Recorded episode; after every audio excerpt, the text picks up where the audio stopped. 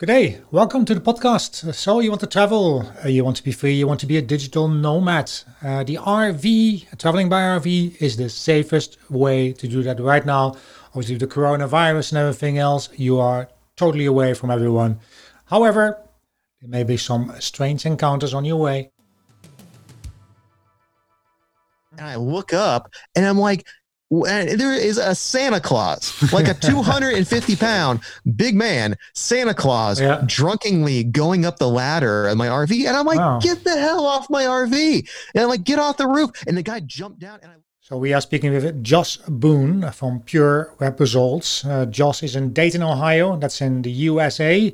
I was introduced by Joel Sierra Delgado. And Josh traveled and worked across the US, and that's in an RV for over two years. So this is going to be a lengthy podcast. I was going to shorten it, but I was listening to it and I thought, well, nah, I'm not going to shorten. This is too interesting. There's too much great advice. He talks about the pros, the cons. Is really, really good. So I did not want to make it any shorter. You can find all the links in the show notes. You can find it on our website. That's podcast with an S dot earth. That's E A R T H. So without further ado, here's the podcast with Josh in Dayton, Ohio. Okay, so I'm here with Josh Boone, and Josh Boone is the CEO and founder of Pure Web Results, and I believe you're in Dayton, Ohio, if I'm correct. Is that correct? Or? Yes, sir. Yeah, ah, great to have you. Welcome on the on the podcast, I should say. Hey? And uh, we spoke a little bit last uh, last week as well. Just uh, little pre-talk and I know a little bit what you've done. Obviously, uh, two years in an RV around the state. That's amazing, uh, I must say. Yeah. Yeah. So, um, what is it like at the moment uh, in Dayton, Ohio? Obviously, COVID nineteen and everything. You're not traveling around at the moment, eh? No, I mean honestly, things have kind of like stabilized here in Dayton. I mean, it's yep. everyone's kind of gotten used to whatever this new normal is. Uh, new normal. So it's just like you know, people are wearing masks and everyone's generally pretty respectful of yeah. it. Uh, but I mean, everyone's you know, you gotta got to get on with your life. So it's like everyone's kind of you know, people are still going out to restaurants and bars are just socially distanced and mm. i mean honestly life for me personally hasn't really changed that much um, the only difference is that i you know instead of traveling full time yeah. i used to travel quite a lot with my partner out you know around the, the country and, and, and up in canada with our clients and you know I used to do that a lot like last year i was in new york vegas austin vancouver several times chicago the keys uh, I mean, uh, Florida as a whole. Like, I mean, we, we went all over. Um, you know, all flying out to Vancouver, and, all the way from Vancouver all the way to the Keys. That's like opposite sides of the country, isn't it? It's far away oh, from yeah. each other as you can yeah, go. So really. I mean, we yeah. did a lot of traveling. So it's while while you know I'm not doing it full time anymore. I mean, I always I, my intention of having a home base again was never to be like, okay, I'm just here in Ohio, never traveling, but it was just the thing with traveling full time is that that is a full time job. Mm. Like people don't really realize a lot of people that get into the the you know digital nomad or whatever else they. Uh, I, I, blame a lot of this on the influencers, to be honest with you. They kind of paint a picture mm. of what the life is like, and they don't really talk about the realities of like yeah. uh, even just planning your routes and timing. And if you're working remotely, like having reliable internet and and everything else. How did you do that? How did you do that with internet? Yeah, I mean, like I at one point I had a, um, it was actually made for truckers, but okay. it was like this satellite uh, cell phone booster, and I had a hotspot, so it would, I think it was like it increased the signal by like forty times or something crazy like that, and you could just wire it directly in. Uh, and then they had the kind that would plug in with a cigarette lighter, but they, they weren't exactly cheap, like four hundred bucks, but you can get cheaper ones. But I, I just I always buy quality stuff, so like I just bought that, and that helped a lot, uh, uh-huh. tremendously, but other than that, I mean, yeah, it's it, even even with the boosting of the signal, it didn't always. It, it would boost the signal, but that doesn't always mean you're going to get 4G, uh, you know, great speeds. Yeah, uh, so that's a problem. Email, right? Yeah. Oh yeah, I mean you can do the bare minimum, but if you're yeah. doing anything resource intensive, like let's say like you're a videographer or you do video editing, it's just like ooh, uploading that know? will take days. I suppose. Oh yeah, yeah. yeah. So a lot of stuff like that they just don't really talk about uh, they don't really paint that picture. So it was just it was just a full-time job doing that and honestly i really just kind of burnt out on it. The the so i, I really wanted to have a home base again. Mm-hmm. i also really learned being on the road like the value of having you know friends and family sure. uh, and being around that community. I mean I, I kind of learned how to very quickly cultivate community anywhere i went which was cool and a skill that i'm really glad that I, I earned but it's different like having people you grew up with and you know th- there's just certain sort of safety a feeling of like it doesn't really matter where i'm at like i could break down anywhere or have any problem if i'm within like three or four hours like i'm okay mm-hmm. you know and that's something that like people don't really talk about there's like this low grade anxiety of like i'm traveling in the middle of nowhere uh, you know, I had like really good RV insurance where they could come out and tow me, but like you might be sitting out there four or five hours waiting. So it's just like there's a lot of things where I, I don't know. Like, did that happen a lot? Having, did you break down a lot, or uh, about three times? Yeah, three times in two years. It's not that bad, is it? No, no, it wasn't that bad. But one time, I there there was a what was it? I think it was O'Reilly's or whatever. Uh, there's some some sort of auto parts store that I bought. I don't remember, but there's some auto parts store here where I bought two alternator, two replacement alternator belts, to you know uh, just a bunch of different, just a bunch of belts and whatever else in case I had any problems. Yeah. And I'm in the middle of going from Dayton to New Orleans, which is about a 16, 18 hour trip. Really depends on how fast you're going. That that's uh, also. Had, bottom of the country, right? Dayton is like Ohio is close to Canada, where New Orleans is like you know almost Mexico, isn't it? So that's like yeah, yeah, completely. Way, yeah, yeah, uh, hor- uh, vertically, completely different sides of the country. So yeah. it was uh, that was a long, long trip, and I was getting down there to meet a meet a friend for a specific engagement, and I was just like, man, I got to get down there. And then yeah, my my alternator belt went out, and I'm like, okay, well, you know, this is kind of a pain, but I have a replacement. I'll be fine. So then I get the, I get, I get the belt and I start getting all my tools, like everything's set up and whatever else. And cop stopped by and was like, Hey, is everything all right? And I was like, yeah, it's fine. I'm just t- this belt. It's probably gonna take me a while. I was like, all right, cool. Well, if you need, you know, I'll circle back around an hour if you have any problems, blah, blah. And I'm putting this, I get everything ready. And then I get the belt and I look at it, I take it out of the, the, the, the box that I had in. It's a wrong belt, wrong belt. And I'm like, what the? I'm like, come on, man. And like the dude that was working at the shop, I remember I was having a 20 minute conversation with him about the RV and all this other stuff. Yeah. He knew I was traveling and he got the wrong belt. And I was like, well, maybe you just gave me one, nope, same, two wrong belts. And I'm like, you got to be kidding me. So I had to get towed with the RV yeah. uh, to some small town like 30 minutes away because I was in the middle of nowhere. Must have cost and, a lot of money or uh, well, thankfully, my insurance covered all of it. Oh, yeah, that's uh, true. So yeah, that yeah, is why, if you travel in an RV, you have to highly insurance. recommend you get the best RV insurance possible right, right. because, and you always want roadside assistance. I had one person that said, "Oh, I don't need it," and then they actually had a breakdown and ended up being like, I got a quote. I asked the guy; he wasn't supposed to tell, tell me, but I got I asked the guy how how much it was, and he's like, "Well, insurance company's paying like sixteen hundred dollars." Sixteen hundred dollars. Oh, yeah. For towing yeah. and the belt. That's a lot of money, man. Yeah, so I had to get hmm. towed to this place, and that was the other thing though. Like people help you on the road. Like there was this shop, this this uh, local auto parts store, and they were closing, mm-hmm. and they were they were closing like ten minutes. And one of the guys was a mechanic at a local shop, and he and uh, he's just like, hey, like I got towed there, uh, and and basically he's like, hey man, like I'll uh, I'll help you put this on. Mm-hmm. And it was really it was like really chilly at the time and like we we he went out there and like he just helped me put the thing on because uh, he was just trying to get me where I needed to go as quickly as possible. He had he brought all his tools and everything else, and it, yep. it's just really cool. And I asked the guy, I'm like, man, I'll pay you. Like I, I, tried to give him money, and he just like would not take it. And he's just like, go to New Orleans, man, have fun with your friend. I was just like, wow. hell yeah, nice, yeah.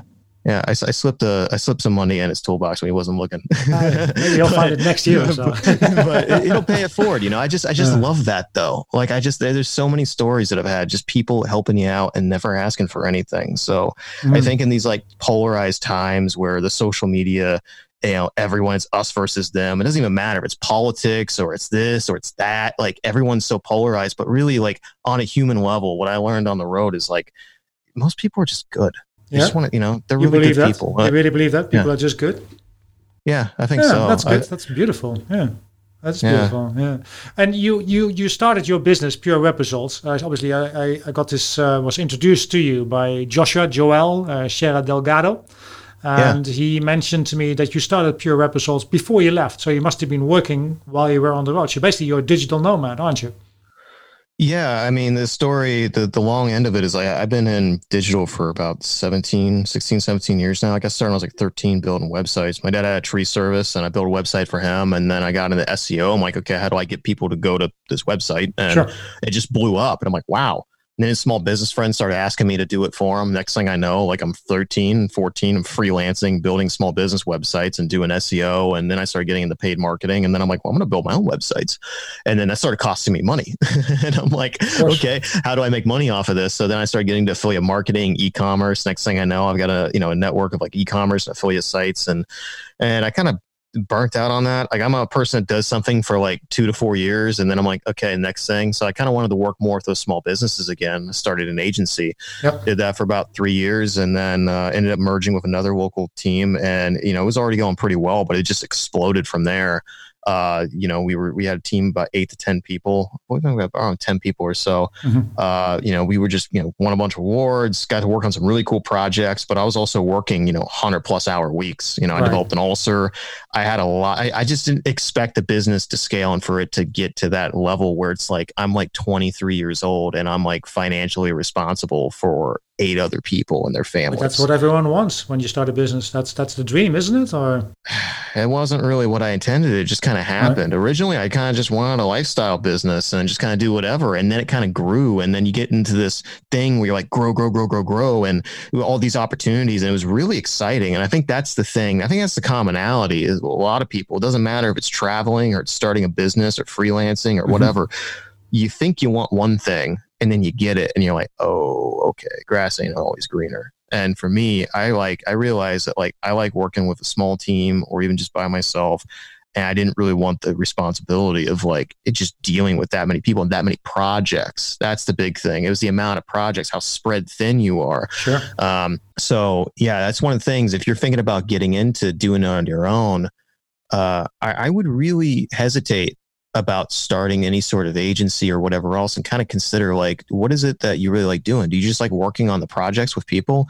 Maybe you and maybe you have like an assistant or some people partners that you work with. Yep. I, i'm a huge huge proponent. That's what we're kind of dabbling with now is this kind of collective partner model where it's like okay let's say you do web design or you're a copywriter. Mm-hmm. partner with a web designer. You don't have to have a business together you, you know you could be independent freelancers and just partner together send each other business work with someone that does seo work with someone that does paid digital work with someone who does you know branding or whatever else and kind of have this kind of uh, unofficial little network of people. And then uh, you're tied the thing is they, if they're working independently then they have their own clients that they're getting. They have their own stuff. And then as they start getting more work and you start getting more work, your tides all raise together. Whereas if you're a singular brand, mm-hmm. you're basically having to just be reliant on one source of leads, one source of work, whatever else, and then you have to be you have to be financially responsible for all those people. So it's better and I to see so many people yeah. just crash and burn that way, yeah. and really burn out. And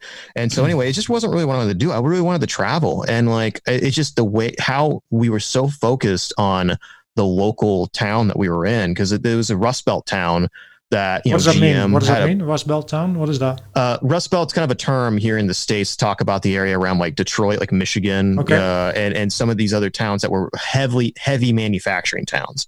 And then all the manufacturing jobs kind of went overseas. Yeah, they yeah, got outsourced, yeah. and they call it Rust Belt because it's just this this this string of manufacturing towns uh, in in that kind of you know Ohio, Indiana, uh, uh, Kentucky, uh, Michigan kind of area, mm-hmm. Uh, West Virginia as well. West Virginia gets rusted. They have huge, huge issues there. They kind of get left out uh, of the conversation a lot, but.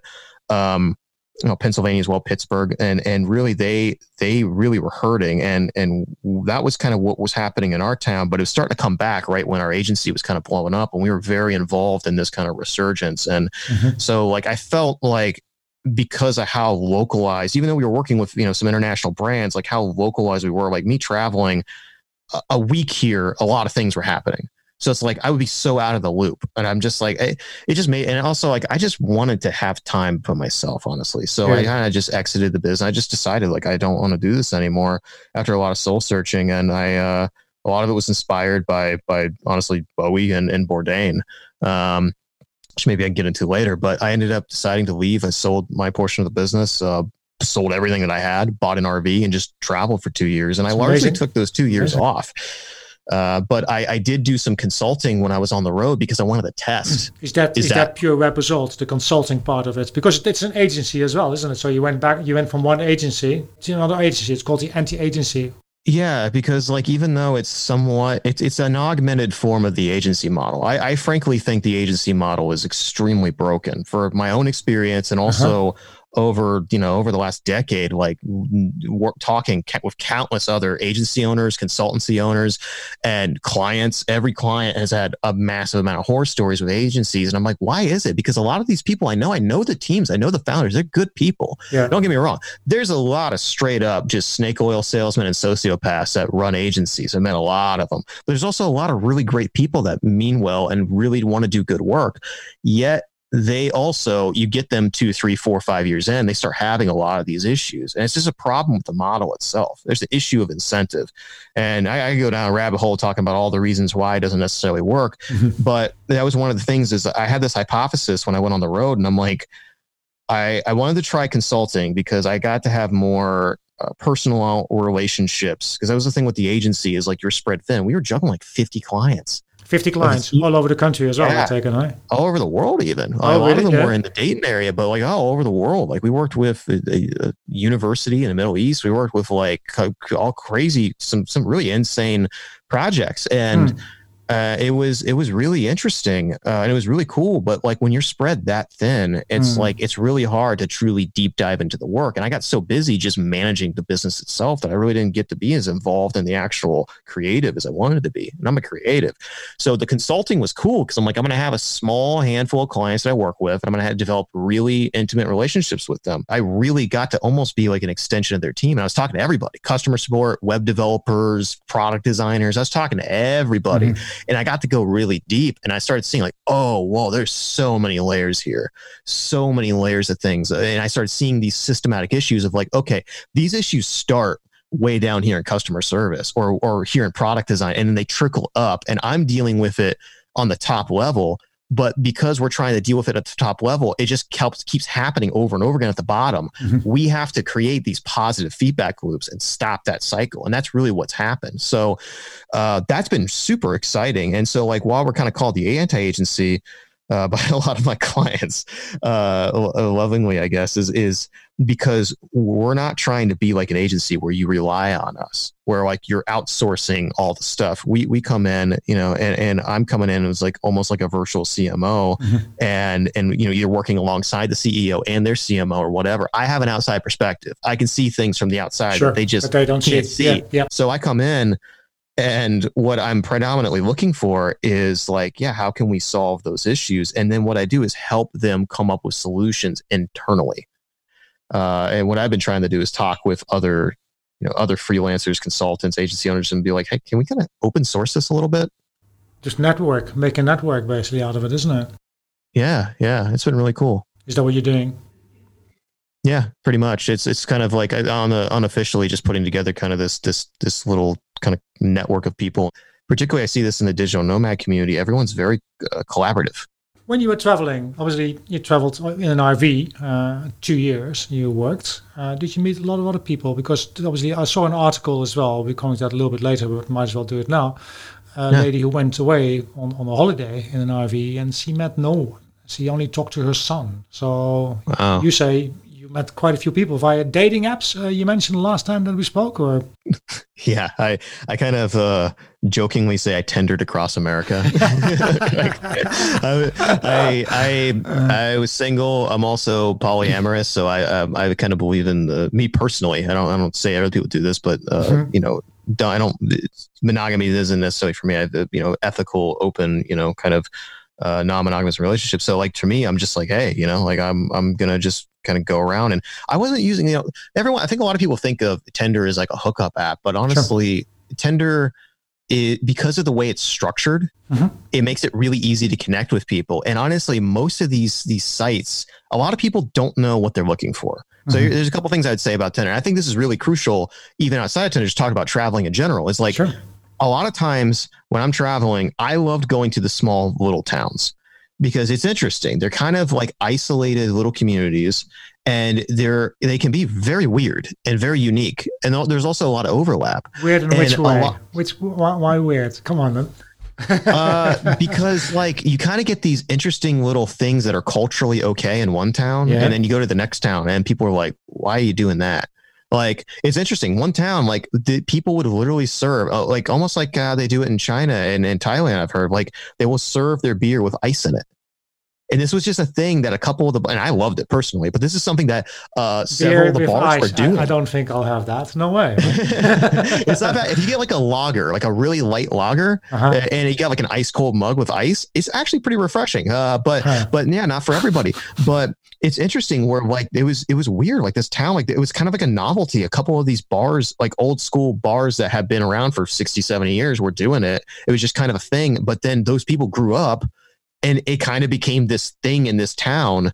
And i was even talking to people like 30 40 miles away and they're like what the hell? What are you talking about? I never they didn't even know that was a thing but it was just this uh-huh. little it was like a little pocket of like five or six kind of old school bars where people just did that and it was just kind of interesting. So it's just you know there was just uh, you could you could apply that in a lot of different ways. There was just a lot of things that culturally were happening in these towns that like were really kind of weird and and unique that I just you didn't really see other places. Mm-hmm. And I would also kind of attract uh, the local weirdos because I myself am uh, very much so openly as weird as possible. Like right. I, you know, I'm I'm yeah. like I was literally uh, one of the things on Tinder. I'd say, hey, we want to get a beer and talk about you know talk about weird stuff or whatever, and people were just like, you know, yeah, or or or I would keep it really open ended, or or uh-huh. sometimes uh-huh. people would say, uh, what kind? It depends what kind of weird stuff. And generally, I would say four out of five times I did not really, you know, uh, click with those people. Right. Uh, I, I usually clicked with the people that were super spontaneous. It's just like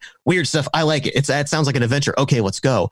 And so it's just like there's this cause kind of just like there were a lot of people that were on Tinder and they either you know didn't really know what they were looking for or they weren't looking for anything in particular. And there were some people that were on there that were just, I'm looking for a relationship. I want to get married. I'm like, they usually wouldn't connect with me because they're like, hey, you're traveling. Like my profile picture was literally me and the, you know on top of the RV. Like ah, right. it was okay. very I made yeah. it very obvious. I that was the thing I would say is like you're trying to meet up with people, be oh 120 percent upfront with your expectations. There were some people that I would meet and they were traveling and they would try to like act like they were locals. And I'm like, that's the worst way of doing it because you're starting off the relationship super insincere. And also, if you're just a local, you're one of, you know, three, 400 guys in this, this town or whatever that are on Tinder. If you're like the person that's traveling, yeah, maybe one out of 10 people might be interested in meeting you because maybe they're looking for something more long term or whatever else. But that one person is going to be super into meeting up with you because they don't know how long you're going to be in town for. How long so were you there for? How long were you in a town like that? What is your average? It depends. Sometimes it was a day. Sometimes it was a week. Sometimes it was a couple weeks. I didn't really have any real plans. Like sometimes I would make plans with people. Like I said, like the time in New Orleans or like the first time I went to New Orleans uh, I I was there for you know kind of surprising a friend of mine for her birthday, mm-hmm. and so like that was you know I was wanted to be there by a specific day, but I didn't know how long I was going to be in New Orleans for. I figured I'd stay there for a week or two.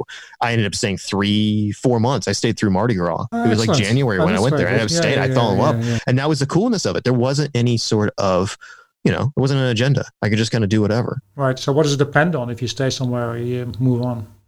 Uh, I think a lot of it had to do with culture and connection. So it's just like I do not care about seeing tourist stuff. I could care less about tourist stuff. I'm the kind of person that would go to Paris.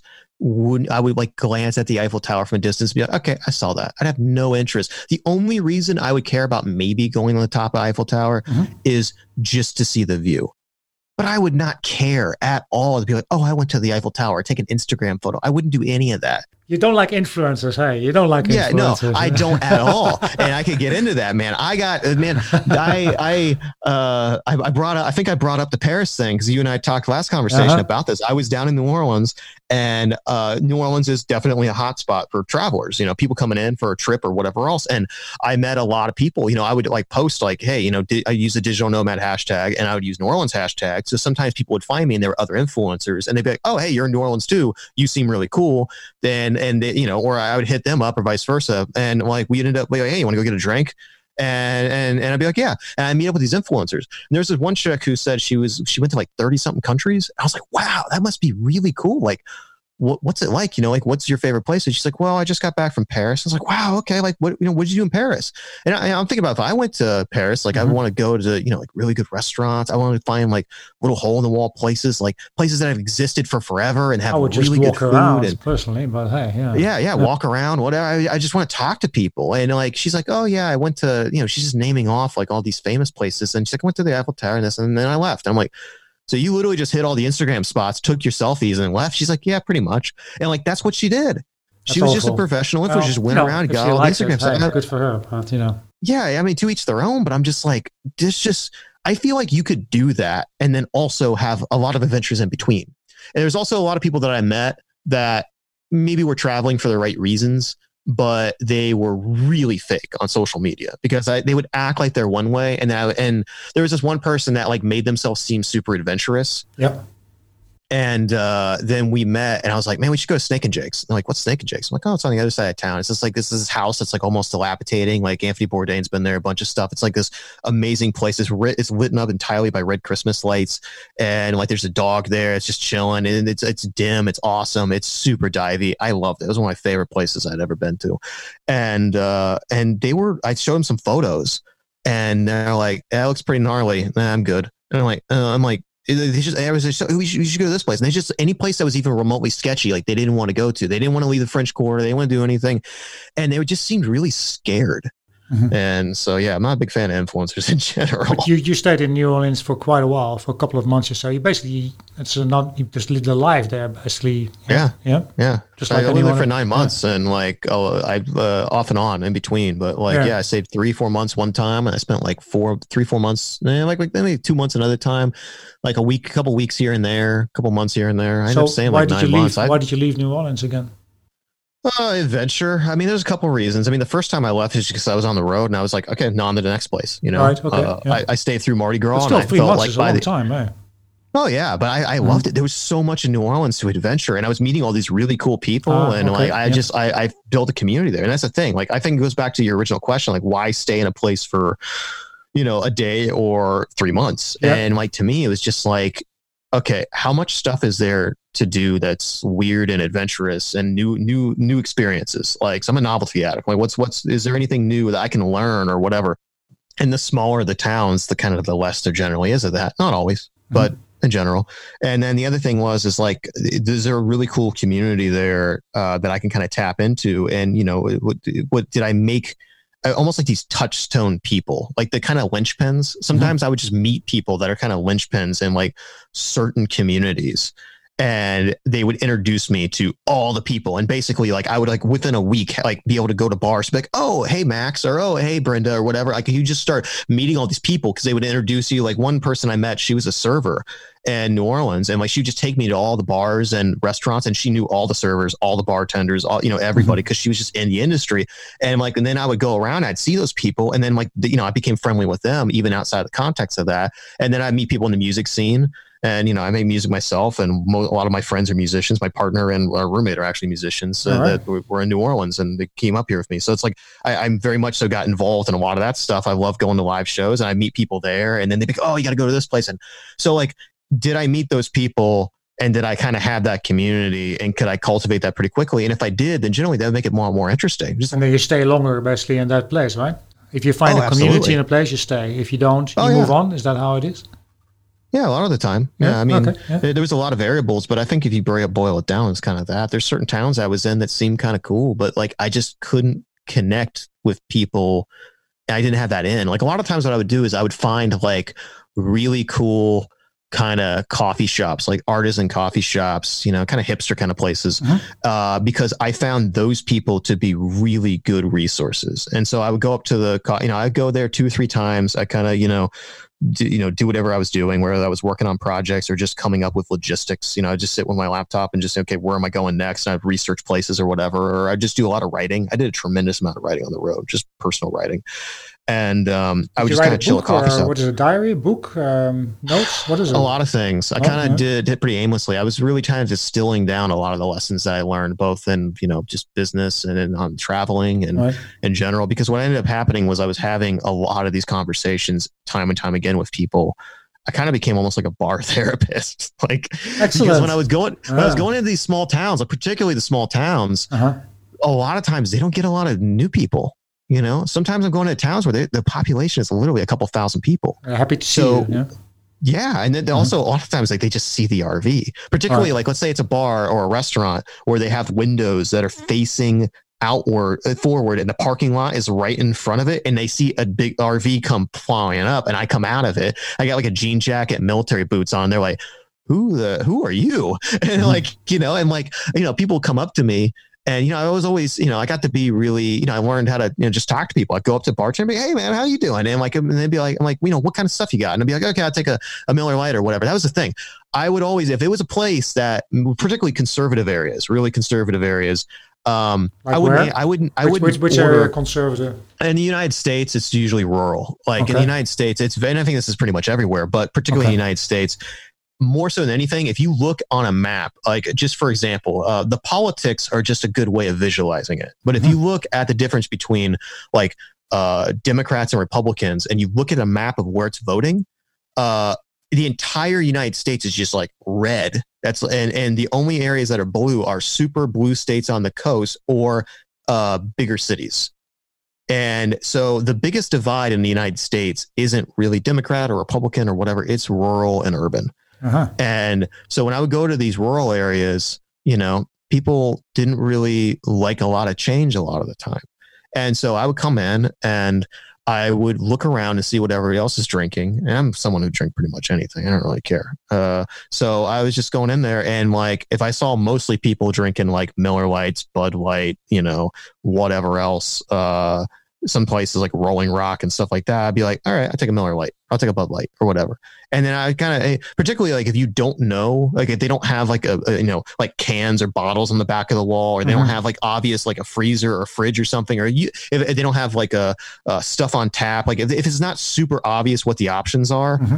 And and I would just like ask for the most vanilla thing possible, like Bud White, Miller White, whatever, and I'd have that drink, and then I would suss the room out. So I would always dress in a way that like could be kind of like that's why I did the jean jacket, military boots, a white V-neck shirt, like a, a, trucker hat or something like that. I would keep it simple where I could go into a super liberal town and they would be like, "Oh, okay, you're cool. You look like a hipster kid," or I could go into a rural town and it'd be like, "You look like uh, you know jean jacket, white t-shirt. You look like you know you could have been a military kid or something." Like so, I was trying to not stand out too much because I what I wanted to do is any of those things got in the way. Like I already stood out. Did you ever feel unwelcome? Um, sometimes, not yeah. very much. Sometimes, like there were certain times I would roll into a town and they were uh very kind of tribalistic and they just didn't really like locals. I, I or not sorry, foreigners. I, I, would say that predominantly tended to be small towns that were just outside of a medium-sized city that was going through a lot of growth. Uh-huh. That is a commonality that I saw because what they were seeing is gentrification, and they're like, oh, "We don't want," you know, maybe 15 years ago they would have been totally cool. But now they're like, okay, you guys are coming in here. Now we got a bunch of people coming in and visiting our city. Like now we got over. all these people coming yeah. in here. Yeah, buying up our properties, kicking us out. We like a way that we grew up here. We like the way things are. Don't do it. So I think I kind of got, I think they were kind of throwing the baby out with the bathwater. Mm-hmm. You know, mm-hmm. they were kind of just looping me in with that. I didn't really take that very personal. And there were some areas that were like, I could tell it's like, hey, this is a bar for locals. Like, you might be cool.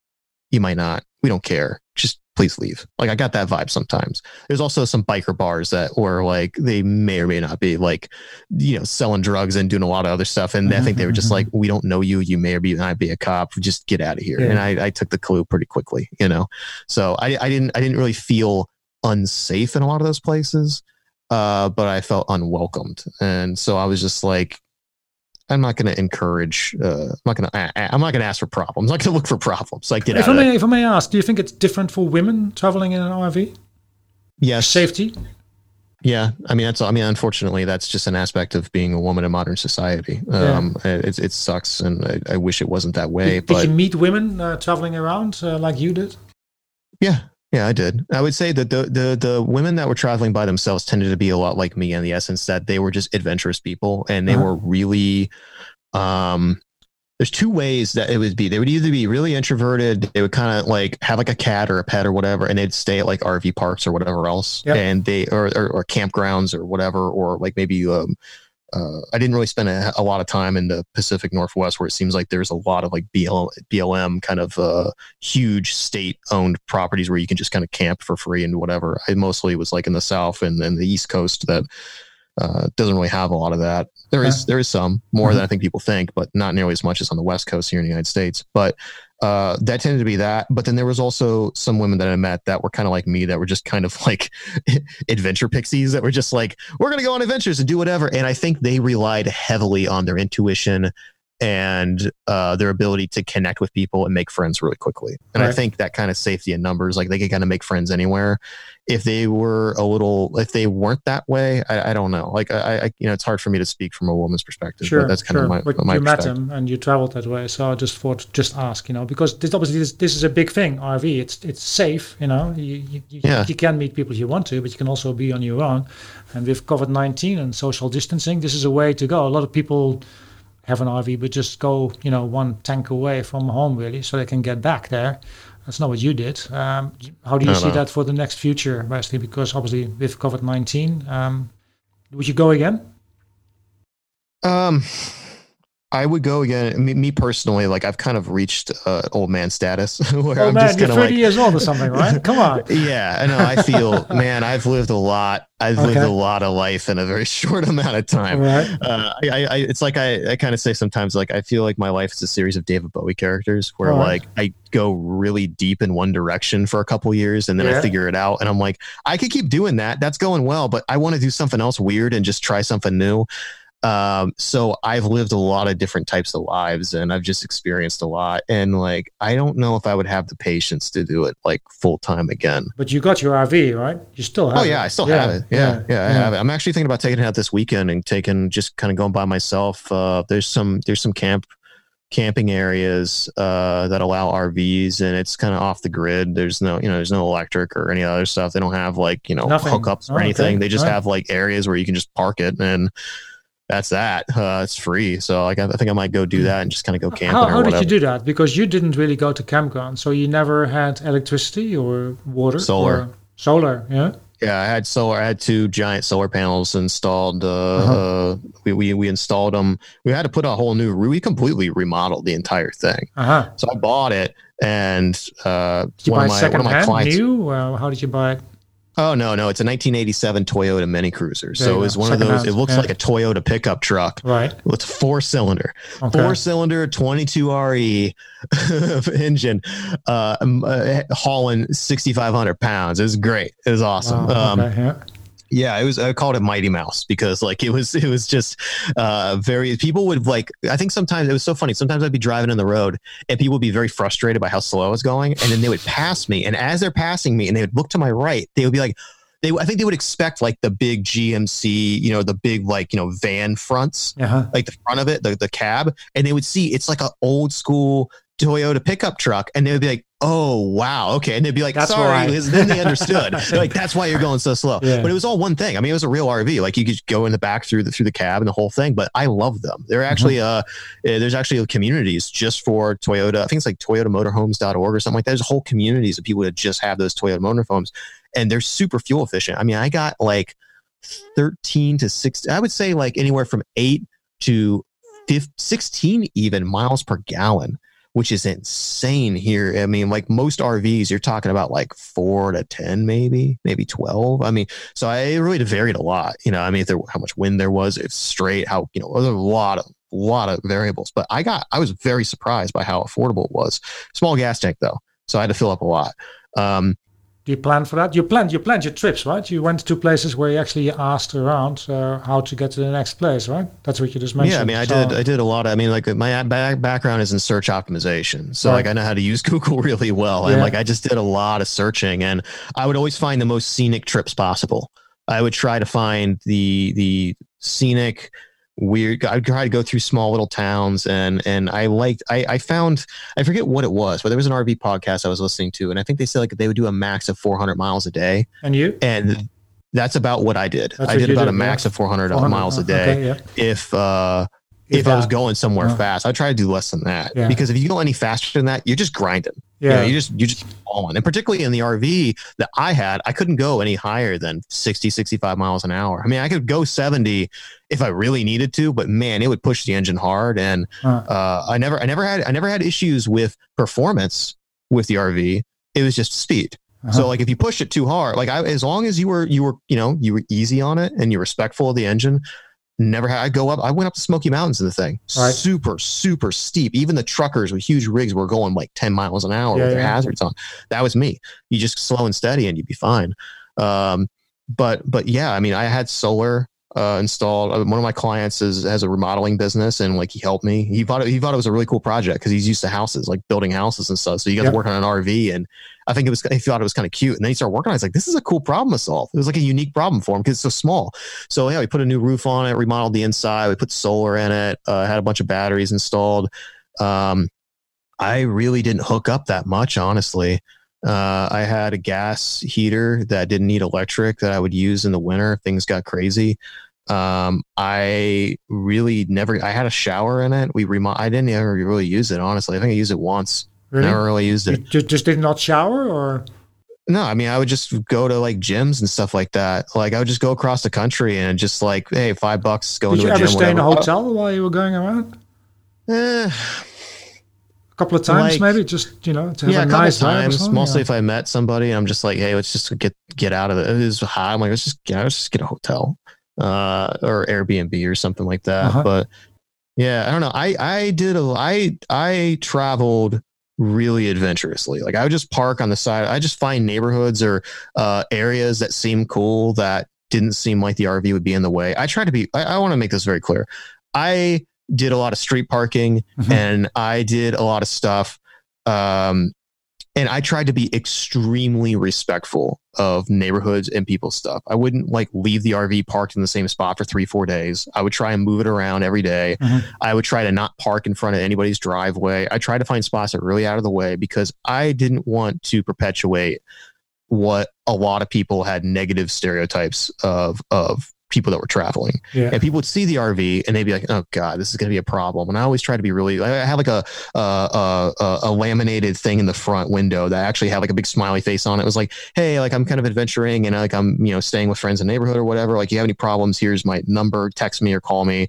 And it would just go to a forwarding like a Google Voice number, so they wouldn't have my actual number. Yeah, that's good. But it would it good. would text me yeah, or call me. And sometimes people would. They'd be like, "Hey, like you're kind of like." Uh, we're about to do some construction or whatever. So you're kind of in the way. And I'd be like, yeah, no problem. They'd be like, okay. And they were generally super cool about it. I did have one or two people that were kind of crazy and like they wanted to like call the cops on me and do whatever. It's like, this is illegal. I'm like, actually, no, it's not. And like, whatever. But I would end up talking to some of the neighbors and they'd be like, yeah, that person's just kind of nuts. She calls on everybody or whatever. Did, every, uh, did anyone knock on your door in the middle of the night and say, hey, get the hell out of here? Uh, once or twice, but it wasn't really that bad. I did mm-hmm. have like the, I think the worst problem that I had was people that just weren't respectful of the RV itself, and it was mostly kids. Uh-huh. So like when I was in New Orleans, I was staying with a friend. I parked in her driveway, and she was right near Tulane, which is like kind of a party college down there in New Orleans. And a lot of people, you know, send, you know, rich kids, rich parents send their kids to Tulane and, you know, you've got, they go to New Orleans. And so like they're just getting wasted all the time mm-hmm. partying mm-hmm. as is tradition in New Orleans, which is fine.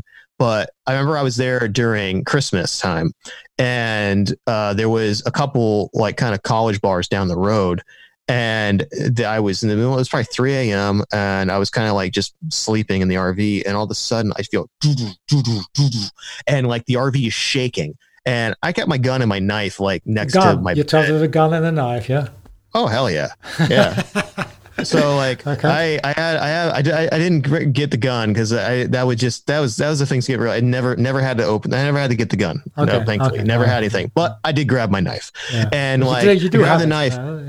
oh yeah, yeah, just uh-huh. in case. Just but, in case. Like yeah. I I would never never result to that if I didn't need to because I feel like you're just likely to accelerate unnecessarily. So, uh, but I had my knife and I like I like bursted the door open because I could see through the the rear. There was a, a window uh-huh. in the the rear of the RV yeah. with some blinds and I could see the shadows because there was a street light across the street. Yeah. So I could see the shadows of somebody getting on top of the RV. I'm like, what is going on? So I burst the door, the the, the back door open, mm-hmm. and I look up and I'm like, there is a Santa Claus, like a 250 pound big man, Santa Claus, yeah. drunkenly going up the ladder of my RV. And I'm like, wow. get the hell off my RV. And I'm like, get off the roof. And the guy jumped down and I looked to my left and there's two like stumbling drunk elves that look like they saw a ghost and they just turn around and run.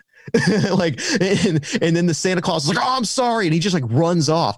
They were just a bunch of drunk college kids that just didn't think. I think they were probably like, oh, I'm gonna get on top of this RV, and I think they were just gonna take, take a photo or something. Yeah, of course. Yeah. yeah, but like people don't realize uh, like those ladders and the roof, like they're not meant for people to be up there. No. And like I had just like a year prior redone the entire roof of that thing, mm-hmm. and I'm like oh my god. So like that was like that's my baby. And i was like get off of that. People just don't realize those things. Yeah. that would be like someone just like trying to climb on your roof of your house for just no reason. Like oh i'm gonna take a photo. Like you'd never do that. I don't know why people think it's okay to do it in an rv maybe it's just it's just there or the I, I don't know. And i've had some other people mess around with it uh and and well, at least you knew it was christmas right yeah, yeah. yeah so like just some random guy yeah. in like June like dressed up as Santa Claus. but but yeah, I mean it was it was it ended up being all right. I actually think I saw one of the elves later because a couple days later, uh, my friend I was staying with, I was walking her dog, uh-huh. and I'm walking, and there's this guy with the same kind of build as him. All right. I couldn't really see because he's you know he's dressed sure in elf costume. Put something else on in the meantime. Yeah, but yeah. but like I, I'm walking down the street with my with uh you know my friend's dog, and I just see this guy turn the corner and he looks at me and does a double take. His eyes get wide. He just turns around, just walks away fast. I'm like, I think that was one of those elves. Uh-huh. so he's just like, he's just like, I don't want to do that. I don't want to be recognized. But uh, yeah, I don't know. I, I overall didn't really have a lot of problems. I got what I needed out of it. And why one of the reasons why I got off the road and I wanted to have a base of operations again was because uh-huh. it was just like, it started feeling like Groundhog Day and like it didn't really matter where I was. Like I could be in the Keys, I could be in New Orleans, I could be uh, you know, in Detroit, I could be in Chicago, all vastly different places. Those might as well be different countries. Yeah, yeah, yeah. And and uh I started feeling like, okay, this place, this bar, this restaurant, even these people, like I felt like I was having the same, I was meeting like the same types of people. I was having the same types of conversations. Yep hey, this bar, this restaurant, it's kind of like this place and this place, but in the Keys. You're getting blasé about kind of, it. Yeah. I think I got what I needed out of this. I still want to travel. Absolutely. I still want to travel the world, but I don't think I need to do this full time because I'm like, I started yeah. feeling like I had a lot to teach people and I had, a, I wanted to have a mission. One of the things that really kind of woke me up and this is what I would say is if you're like traveling, you thinking about traveling full time or whatever, and you're kind of doing it because you're searching for something. Mm-hmm. What you're searching for, if you're anything like me and most of the people that I talk to, is like the answers are they're they're inside. They're with you. They're, if you're going out and search for Valhalla, like you're not going to find it. And uh, the thing that really woke me up, also right around that time, is when Bourdain passed away, and just thinking about, you know, here's a guy who had been everywhere, done everything, accomplished mm-hmm. whatever, and it was just like I think he still kept searching and he just didn't have anything else to search for, I guess.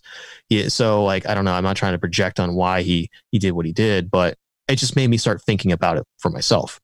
And, you know, what what you know, if I kept doing this for five, six years, where do I see myself? Like, you know, and and then I was down in the Keys for a second time. And the second time I was down in the Keys, I spent a lot of time in Key West and just talking with a lot of these retirees, people that had worked their entire lives uh, to be able to retire in the Keys, which is not a cheap place. No, at all. One of the at most, all. most expensive places, right, in that area. Yeah, yeah. So I would roll in there, and a lot of people were really confused. They're like, "Who are you? Are you like some sort of trust fund kid or what?" And I'm like, "No, I just traveled. I had a business and sold it, and I had enough to kind of you know get this RV and travel for two years." And people would start opening up, like, "Oh yeah, I had a business. Yeah, I went through a lot of the stuff, the burnout, whatever." And then then you know you get a couple more drinks deep, and you start having a real pretty real conversation. Sure. And you know, we would have those conversations, but then, you know, I kind of go back. I, I liked finding like home bars and I had one or two home bars that were in the keys and I started just seeing the same people there every single day. Mm-hmm. And then I started talking with those people and they would tell me the same thing over and over again. You know, it's like I worked my entire life to get to where I'm at. And I honestly didn't prioritize my family, my friends a lot of them want nothing to do with me or they're a widow and their kids want nothing to do with them whatever else and they're just like i got here because this was the destination i wanted to be able to retire in the keys here mm-hmm. i am and nothing. They're bored, you know? basically like a piece yeah, of grass, bored. and then at a certain point, they're just away. yeah, they're just they're yeah. just killing time until uh-huh. until there is no more time. Yeah, yeah. yeah, it was really mm-hmm. unfortunate. And don't get me wrong, that's not the keys as a whole. Like keys is the keys sure. was really cool. I met a lot of really cool people there, uh, a lot of really cool people, but there was a lot of you know there was there was a certain set of the population that was is like that, that and it keys, really particular the keys or is that other places florida as, well? as, a whole i would say yeah but the keys in particular because the keys is like a, an extreme version of it i mean the right. keys is just like the keys is like the destination that if you didn't grow up there like a lot of people want to go to that didn't grow up in Florida. Like they grew up in like Canada or like, you know, New York or whatever. And it's like the Keys is like, it's the far, it's literally the most southern point in the United, the continental mm-hmm. United States. Nice climate, like, white beaches. Yeah. Yeah. Yeah. It's warm all year. Yeah. Like the coldest I think it gets is like 60 degrees, if that. Like it's like 70s most of the time, uh, minimum. So it's just like, uh, it's, yeah. Anyway, so like I just have those conversations and I'm just like, I, I need a purpose. And I really wanted to help, you know, help people as much as I can. And that's where the kind of the consultancy came in and working with these founders. And a lot of what we also do increasingly is working with these founders on kind of what I call like journey optimization. What I'm looking at is I'm potentially seeing some of these founders who are going through, you know, they have this business and it's scaling really, really quickly. And basically, they it's growing so fast that sometimes they lose focus of what they're actually optimizing for, mm-hmm. like why they even started the business to begin with. And when I talk with those founders, it's almost like I see like almost like a Obi Wan Kenobi like Force Ghost or whatever, like in Star Wars. I see like one of those people at the keys. I see like them as an older person sitting in the keys, and I'm mm-hmm. like, I want to help steer them away from that. All right. I don't want them to Do have. Do they want that? Uh, they here's the thing. A lot of times, those people in the keys didn't. Uh, what, what I'm getting at is like they weren't really totally aware of what was happening when it sure. was happening. Yeah. They were oh, they were fo- so focused on their business mm-hmm. that they had blinders on. Yeah. And like I don't want these founders that I'm working with to get so darn down the rabbit hole of like optimizing for something that actually doesn't truly align with their long-term goals. And a lot of times these founders live in echo chambers where everyone's like scale, scale, scale, grow, grow, grow. Yeah. They don't have someone from the outside. I mean, I'm here in Ohio. I don't live in Silicon Valley or wherever else where there's all this pressure. Sure, like, Silicon Valley is even even more. Uh, yeah. So like I'm kind of an outsider and I have that distance and I'm like, hey, like what what like why are you doing what you're doing? And mm-hmm. trying to reel people back in. And like, I wish I had somebody like that, like with the agency and all that stuff. Like when I started going grow, grow, grow or whatever, and I was working 110 hour weeks to kind of reel me back in and be like, Hey, like maybe you shouldn't do this. Sure. It's pretty much the American way though. Or am I wrong? Just being very, very successful. Don't worry about anything else. Just focus on your career, on your job, on your business and make it. And then at the end, like you say, you might end up in the keys, but isn't that, isn't that what you're supposed to do? Yeah, I think I think we're kind of sold this false dream of like, you know, the American dream and you know, it's just like the American dream was never a good dream to begin with, but at least it was mm-hmm. something that most people could kind of maybe get, but you can't even get that anymore. Everyone's buried in student loans and everyone has all this debt and, you know, the the amount of wealth inequality is rising and rising, properties are going up, rent is going up, cost mm-hmm. of living is going up, and I think people feel really demoralized like there's really no escape and so when some of these founders, they're people that often I find a strong correlation between people that are founders and come from a traumatic upbringing. Strong correlation. Oh, yeah? yeah, because it's because of their traumatic upbringing and their coping mechanism is to basically get out of it, get out of do whatever lifestyle. they can. Yeah, and the yeah. thing is, is you come from a traumatic upbringing, whether that be emotional or financial or whatever, or mm-hmm. both. Yeah. Um, you have to fight significantly harder to get out of that hole. And so the people that rise out of that, they have these feedback loops, these these coping mechanisms that are there to help you. And they're very good to have and they get you out of that situation. But then once you have success, Tim Ferriss talks about this a lot actually. Yeah, yeah, yeah. How when after he had success only four hours that, a week, but hey.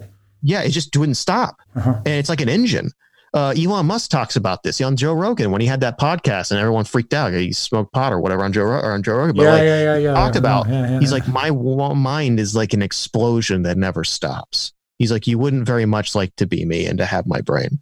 And like, I know on my own level, I can't say what he feels like, but I've dealt with that where uh-huh. it's like, I don't know how to turn it off. And all I see is opportunity and all I see is grow. And I've had to, it's like the bird of Hermes. Like I've had to clip my wings to like keep that. And I've had to learn how to put governors on myself. I've had to learn how to ha- focus on myself and the people around me and optimize for a life that is healthy for me rather than just give in to you know the intuition and the drive and the whatever because that's kind of sexy, you know, like, oh, it's like the social network movie where they're just, you know, pounding Adderall and energy drinks. They're just working all night. And like, there's this kind of weird, at least in the United States, this mm-hmm. kind of stupid uh, uh, idolization and romanticism with the people that are just workaholics, and they don't see. it's one of the reasons why I love Mad Men because they would you would see Don Draper in a in a in a boardroom and just great series. This, yeah, I love it. Yeah, and uh-huh. he was uh-huh. great. And but then you would also see him as the alcoholic, like completely uh, uh, neglectful father, and it's like that is reality, man. Yeah. Like that is reality. So, so what are you doing now? To, are you happy? Are you content? What what what what, what is it like now? Yeah, I mean, I feel. I, I look. I, I, am someone who is always striving for. Um, how can I do more? You know, and but I'm trying to figure out how to do that within the context of also maintaining myself. So it's like there's always going to be that. There's always going to be that struggle. More of I grew balance, up in entrepreneurship, huh? More of a balance. Yes, absolutely like i constantly see ideas and things I, I if i could clone myself a thousand times I would start so many businesses and do so many things. I have so many ideas. Yeah. But the thing is, is what I've had to learn is like ideas are great and you can have amazing ideas. It doesn't mean you have to execute on them. Yeah. Well, you, that's what founders do, you know, they do one thing and three months later they want to do something else. Yeah, and I've had to learn is, how to yeah. dial that back because, like, uh, one of the things that's been very insightful for me is uh, Derek Sivers talked about how, like, you could. He started a company called CD Baby when he was like 20, like somewhere around 20, like 18, whatever, doesn't matter. He was a musician.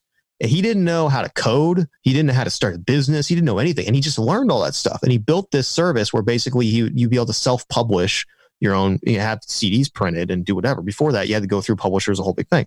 He did that. And then he exited the business about a decade later. And he's like, okay, well, now I'm going to be a writer. I'm going to do, do whatever else.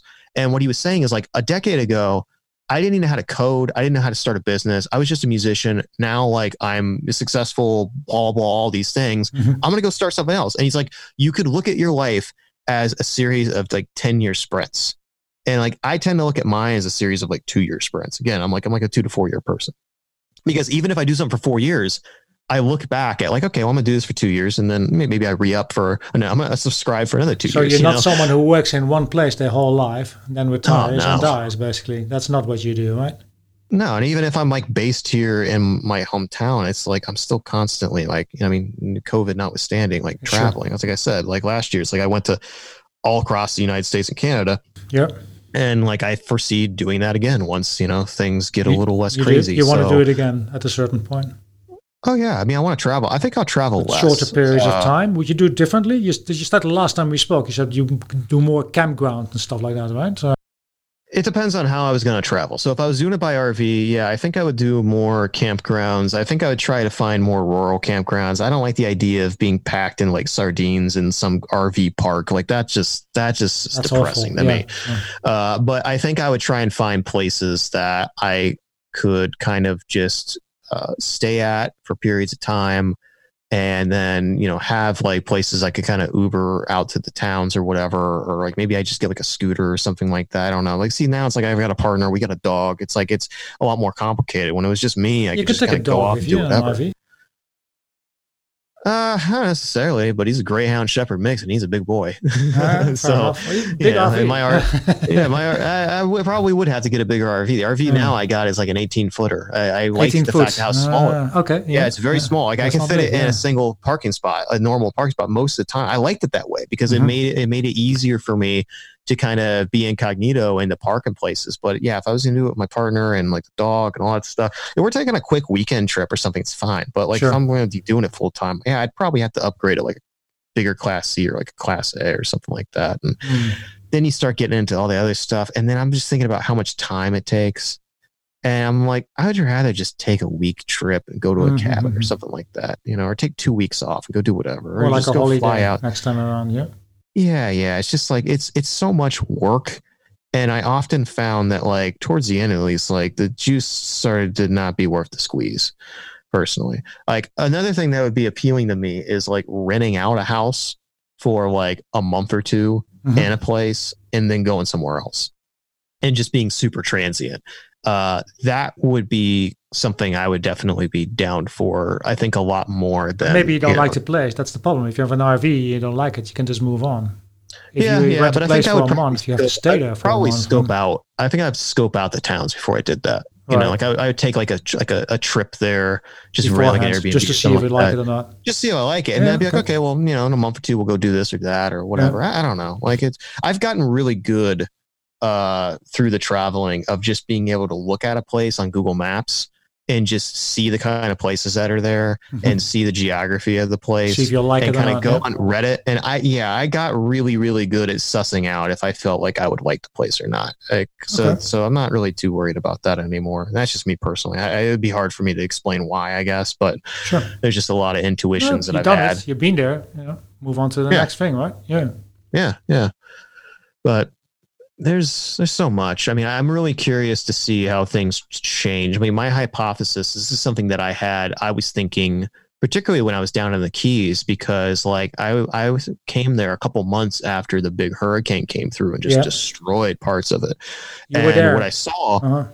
yeah, what I saw was like the more well off Keys because this I mean it's a series of islands that are just connected basically by like a two lane highway. Okay. Um, and what I saw was the more uh, rich keys, if you will, uh, they they came back really quick. Where like after like three four months after it happened, and like I went there, like you barely even noticed anything happened. I mean, you see some trees that were like kind of messed up and mm-hmm. uprooted and whatever brushes. So I mean, there was evidence, but the, the houses themselves were fine yeah. because they were either in the process of being renovated or they'd already had it done.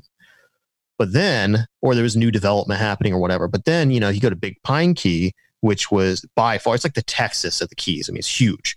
And like, that's where a lot of the working class people were, the people that mm-hmm. work in the bars and the restaurants or whatever. And sure. maybe they inherited that house, multi generational, whatever. You go through areas of that, and it's like, it looked like New Orleans after Katrina. Like, like it's just like, there's just like, there's still areas, uh, there's still areas like in New Orleans where like, the houses are still just like messed up mm-hmm. after all this time. And like, yeah. that's kind of what it looked like in the Keys, where it's just like, because I went back a year later, uh, just last year, actually. Uh, I it was a little more than a year, but like uh, about a, yeah, about a year ago, I went back to visit one of my friends that lives down there. And, uh, there's still areas of Big Pine Key where the houses are just messed up. And, and, and so I'm thinking about that in the keys where the property values are like ridiculous. And even those areas, they haven't cut like they haven't rebuilt or whatever. What's going to happen to all these coastal towns where they're not that well off? Mm-hmm. Oh, I mean, it's just not going to be economical. The property values aren't going to be worth anything as climate change happens, as mm-hmm. sea levels start rising, hurricanes, tornadoes, all this stuff happens. And I'm really curious to see what happens. And frankly, like I start seeing you know, um, what's happening with, you know, the camper vans and everything else. And like my hypothesis is that particularly, I think the COVID thing just astronomically increased this by, you know, five, maybe even 10 years. I don't, I don't know. Like the, we're, we're, the, these are all lagging indicators. Like mm-hmm. we're not really going to know for a while.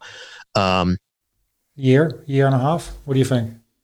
Uh, to I, I, don't know. I mean, my hypothesis, uh, what what what I what I've heard from several friends who are in the financial sector, pretty high up, and yep. have a lot of data, is we're not really going to be seeing a rebound until the end of next year. End and of next year, end of uh, that's 2021. So that's the yes, starting and in 2022. Then yeah.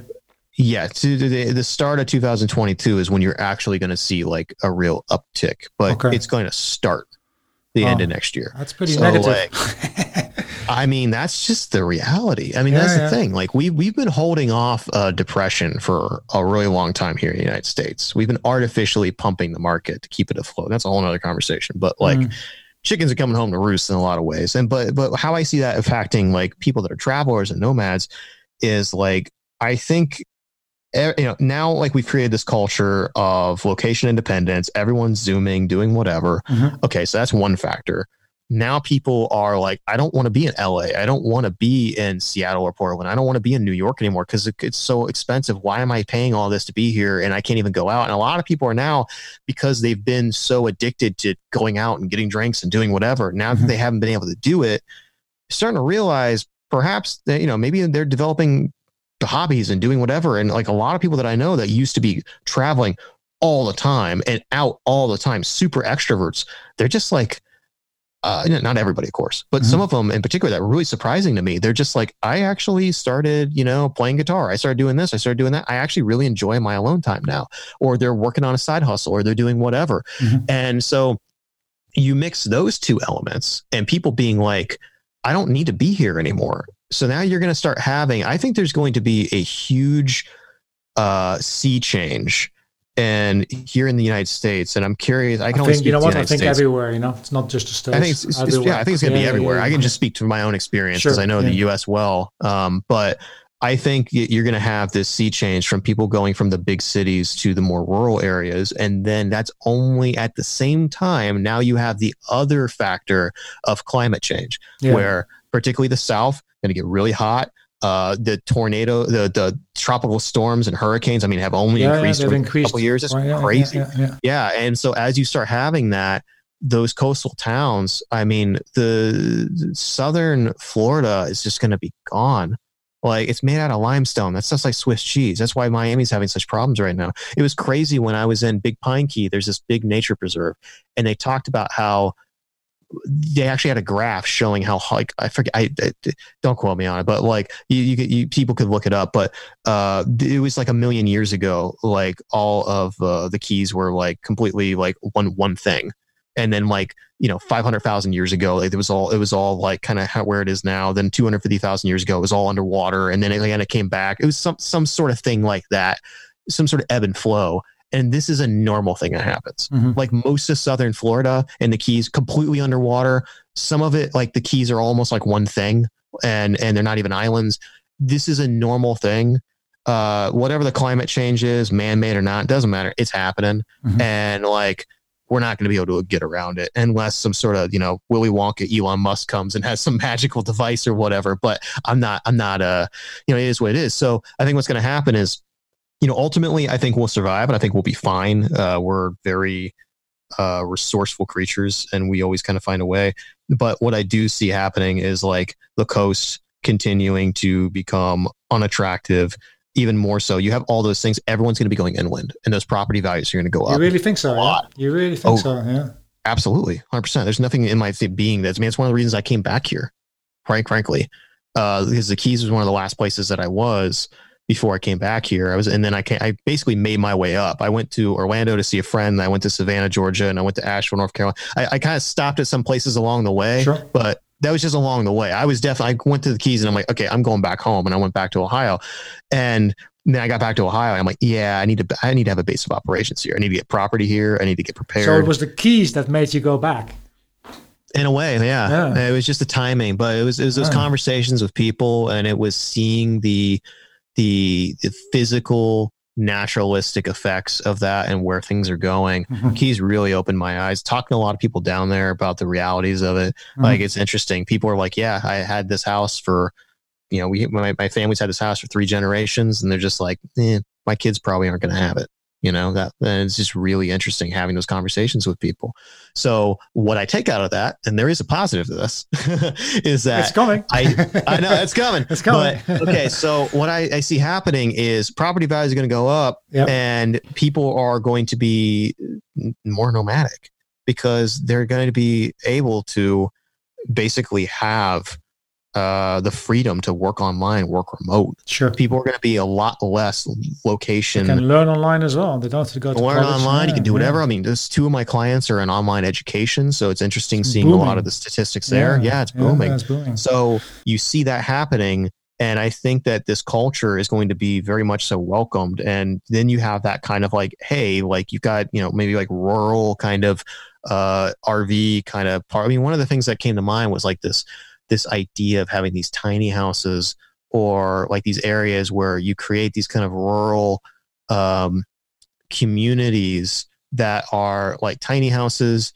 that you can rent or or that more or less are kind of in the rural areas but they're segmented in a way where like people have privacy like trees planted. There's a whole bunch of people that are doing these kind of developments yeah, yeah. that I've been talking I've to. tiny houses uh, so, dot com or something like that right? I believe yeah, yeah, yeah so there's just so much stuff happening and I think we're going to have a much more uh, nomadic friendly culture. And I think part of that is going to be, you know, due to COVID. Some of it's going to be due to climate change. Some of it's going to be economical. I mean, if you're a business right now and you are predominantly based on having a huge stationary location, I mean, think about the insurance that you would have to pay, like even business insurance, all these things that like just the liability uh, alone. Like these are things that most people are just not considering. Like there, the push for going fully online uh, sustainably is like it's it's here, it's it's staying, and it's so I, I think it's going to be really cool. Um, I'm definitely not getting rid of my RV, that's for sure. Only way I get rid of it is if I was I got a bigger one and and whatever. But I'm definitely keeping it. businesses so, they can save I, a lot of money that way as well. You know, and they can yeah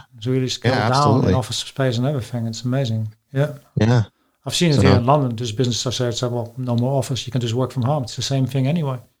Yeah, and yeah. I mean, what they're working on right now, I think like even I think even Elon Musk is ha- is working on uh this this sort of uh, global satellite based internet, high speed internet, where you yeah. can get it anywhere. I mean, those are all that's all coming. So like once you have that, isn't he doing like a satellite net somewhere? Like all yeah, uh, like very dense but same speed everywhere. Indeed, that that's quite amazing, actually, isn't it? So you can work basically in middle of Africa somewhere and have the same speed internet. So it doesn't really make a difference.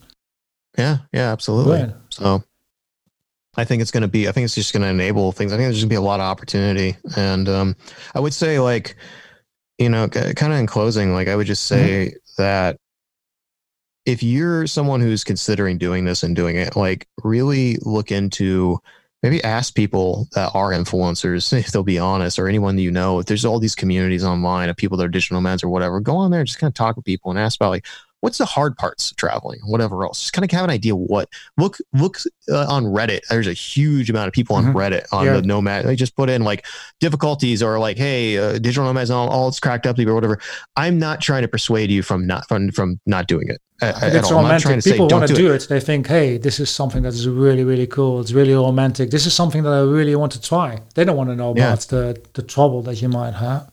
But it's important so. to know that so sure. that you can prepare yourself and have accurate representations. Because yeah. the last thing that you want, this is what happens a lot. I've talked to a lot of people that like want to get into digital nomad stuff. Yeah. They talk to me about it, like, oh, you should talk to Josh or whatever. And um, they one of the things when people go off and do it is if they decide that they don't want to do it anymore or they want to land in a specific location, let's say mm-hmm. after a year, mm-hmm. they feel kind of weird because now they just labeled themselves a digital nomad. They just left, left their job and they left their place, And they left whatever, and they did it and they feel like, oh, I'm going to be a fraud or whatever. I'm going to feel embarrassed because a lot of times people are like, oh, you'll be back. You'll be back. Sure. And like, and the thing is, is like, maybe you will be back and that's fine what I would say is treat everything as a series of experiments. Say, hey, I'm going to try this for six months. I'm going to try this for a year. See if you like it. Yeah. And just tell everybody that, hey, I'm going to try this for like, you know, I'm going to try this for a little bit. Might be six months, might be a year. I'm just going to try it and see if I like it. Keep, don't, don't, don't keep your expectations for yourself and for other people really like level and balance because then if you do decide to come back people are like oh okay that's cool well they went out there and they tried it they said they were going to try it and it wasn't for them that's cool but when you label yourself like i am a digital nomad hashtag back. you have to keep going yeah yeah, yeah. and like there's a lot of people that uh-huh. like keep doing even some people that run some of those communities they don't even do it anymore didn't even really like it but they feel like they just it's it almost like a stay. business yeah yeah yeah, yeah, yeah. that's not really that's not that's not cool it's like what do you again ask yourself what am i optimizing for mm. so I am totally a proponent of going off and having your weird Anthony Bourdain like adventures. Go do it. Go do it. It was amazing for me. I don't regret it at all. There's not a single fire in my being. I if I could if I had to do it all over again exactly the way I did it, I totally would. Mm-hmm. Like if if I went back to uh you know 2016 Josh Josh Boone like when when I first went off on the road, I would totally just do it exactly how I did it before. Um because I needed to have that experience. I needed to want to change. I needed to want to have a home base again. Like I had to experience all that. And I, I think it would be really helpful for a lot of people. However, mm-hmm. do know what you're getting yourself into yeah, so that you can prepare for it. Um, but yeah, I mean, one thing that might be interesting for people is like every year I I have like January, early January, January, January uh, the tenth for me uh, for for personal reasons, but uh, I, I basically consider it almost like my death and like I just kind of say, hey, if I have a year left to live, like if I got diagnosed with a cancer, year or a day. Yeah, I have like a, a year, year, like okay. on that yeah. day. Just yeah. pick a day. It could be any day. I I personally would recommend like late December or like the first week of January uh-huh. for a couple of reasons. After Christmas. Huh. Yeah, yeah, yeah. Because what happens is that everybody is on holiday right. and the world just kind of shuts down and nobody's expecting anything. So you actually can take time off and just think. Mm-hmm. And I think that's a great time to do it. Also, everyone's already kind of in that mindset anyway, where you know they're doing New Year's resolutions. I think the resolutions thing's stupid, personally. I, what I instead like to think about is like uh, ask myself. I don't think the resolutions work. It's like a task list. It doesn't usually work. What, what instead I would think about it is like, okay, I, I imagine I have a year left to live. What would I do? Am I happy doing what I'm doing now? Like, would I do it?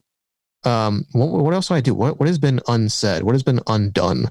and obviously like you don't take that to a crazy degree like you go around and you know start like telling everybody your goodbyes and stuff start but, killing however, people yeah, yeah. but but you uh you just go full Dexter or something. But uh, but uh yeah, I mean like it, it's not to that degree. Although I will say I do actually reconnect uh, with some people I haven't talked to in a while because oh, I'm like, okay. wow, I let that go. I let that relationship go a little bit because you just get caught up in things. Like, mm. hey, I mm. haven't talked to my buddy Steve in three months. What the hell? I love him. He's one of my favorite people. I need to talk to him. So um, that can happen. But what I get, I get out of it is I ask myself that if I hear what to what would I do, and and then I just say, what am I optimizing for in my life right now? And that changes. Even this last, I took about a month off. This last, uh, about halfway through December and halfway through January, I basically just took a month off and I just did a lot of that. And we kind of pivoted the company again, where we started working more with like founders directly and a little less about the marketing thing. Mm-hmm. And like also, I decided, like, hey, I'm going to start doing these podcasts and I'm going to start talking to people as an experiment. And I'm like, yeah. hey, I'm going to see if I enjoy this because like one of the things is I feel like I need to share just personally what I got out of it as an example is like I'm like I need to share some of these things that I've learned with people because I would feel like I taught eh, the. It's not an ego thing. It's just like I've had some conversations with no, people. it's good. You can help people. You know, it's very yeah, good. It's amazing. Yeah, I, have been able to like help steer, just share some of my experiences. Like I, I've had to learn things the hard way a lot, but also what I try to do is look for what are future what are people that have gone farther down the path earlier than me? Mm-hmm. and what's worked for them and what hasn't you know? And that's why what you know bourdain was such a cautionary tale for me because like i saw a lot of myself in him you know addiction and a lot of other things. I, I thankfully haven't had you know, alcoholism or drug addiction. It is in my family, but I personally haven't dealt with it. However, I had a work addiction, yeah. and it stems from the same place. If you read like Dr. Gabor Mate and uh, a lot of these uh, psychologists on uh, on on on addiction, workaholism stems from the exact same place, or usually early childhood trauma, mm-hmm. and it's a coping mechanism. So I, I have my own coping mechanism through just working and working and working. And that's, you know, again, I don't, I don't mean to pry too much into his personal life, but I'm looking at him and I'm like, okay, well, that, having the ultimate job and having the ultimate thing and having all this success and being an international name, all, if I, whatever I wanted to do, if I go to the most extreme version of it, mm-hmm. is somebody like me like happy because of it? And the answer was like, no. No. Okay. And I saw that not just through Bourdain, but through other people as well. And so I'm like, huh, okay, that's a dead end for me. I don't need to spend more time going down that path. And then I look at something like a David Bowie, who, you know, he was, he was kind of had a similar uh, workaholism and then he had a stroke uh, in the early 2000s while he was touring. It was like, oh, wow, okay, I got to stop. Mm. And that was the thing that woke him up, kind of like how the ulcer woke me up. And then he basically just became a stay at home dad. He had a second kid kind of late uh, and he just basically became a second a stay-at-home dad in New York until he had those last two albums. But he did, he was basically a recluse for like a decade. Uh, not not out of like any sort of I don't want to talk to people, but just because he just wanted to do whatever the hell he wanted to do. Mm-hmm. And and then he decided after a decade, like I actually kind of want to work on some music again for me, not because I want status or anything. I just want to work on music for me. And he worked on those songs for a while, and then he recorded it. And then that last album, Blackstar, which I think is the best thing he's ever done personally, he he you know diagnosed with cancer and he's like, I'm I'm gonna spend the the rest the, the last like 18 months of my life doing a musical, which he never got to do. Uh, he always wanted to do a musical, and he decided to do that for himself. And then he wrote this album to kind of like put it out to the world which to me was like a big call to action. And i was just like wow man that guy wanted life. Like he made deaf art. And what's so crazy is he said in the 70s that's what he wanted to do. He's like i want to make my deaf art. And he did it. Mm-hmm. and i'm like that dude wanted life. Like he got to have all this success and all this stuff. And then he got to just be a stay-at-home dad. he also could afford it huh? He could afford it Oh yeah, for sure. Yeah. yeah. for sure. But what I'm just saying is like he pretty much in my like my perspective, I didn't know him personally, but I'm yeah. like that dude like wanted life as much as I could beat from the outside. Like he mm-hmm. lived on his terms, and I'm like that. That's kind of what that that's a that's a that's a healthy template for me. So I think about that every day. Like you know, hey, if I if I uh if I had a year left to live, like what would I do? And that just kind of keeps you. That, that becomes your guiding kind of north star. I think that's a very positive end note. Yeah, absolutely. Where can people find you? Yeah, uh, so you just check us out at purewebresults.com uh, or go on LinkedIn. Yeah. Anywhere else? or Yeah, you go on LinkedIn, uh, look us up on there, or just Josh Boone. I think it's just linkedin.com forward slash Josh Boone or whatever. Yep, and yep. if you just want to continue the conversation or anything you want to chat about, just, just give me a shout on there. Brilliant. So that's about it. Brilliant, brilliant. Let's do that. Um, and thank you so much for being on the show. Thank you. It's been a pleasure.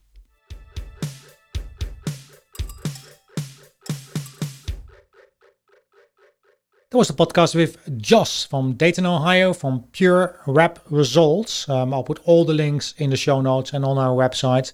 Um, you can find the latest news, obviously, on the website. It's podcast.earth. Uh, you have been listening to Peter de Vries. Um, thank you for doing so. Please don't forget to tune in next time as we're going to talk with climate care. Thank you.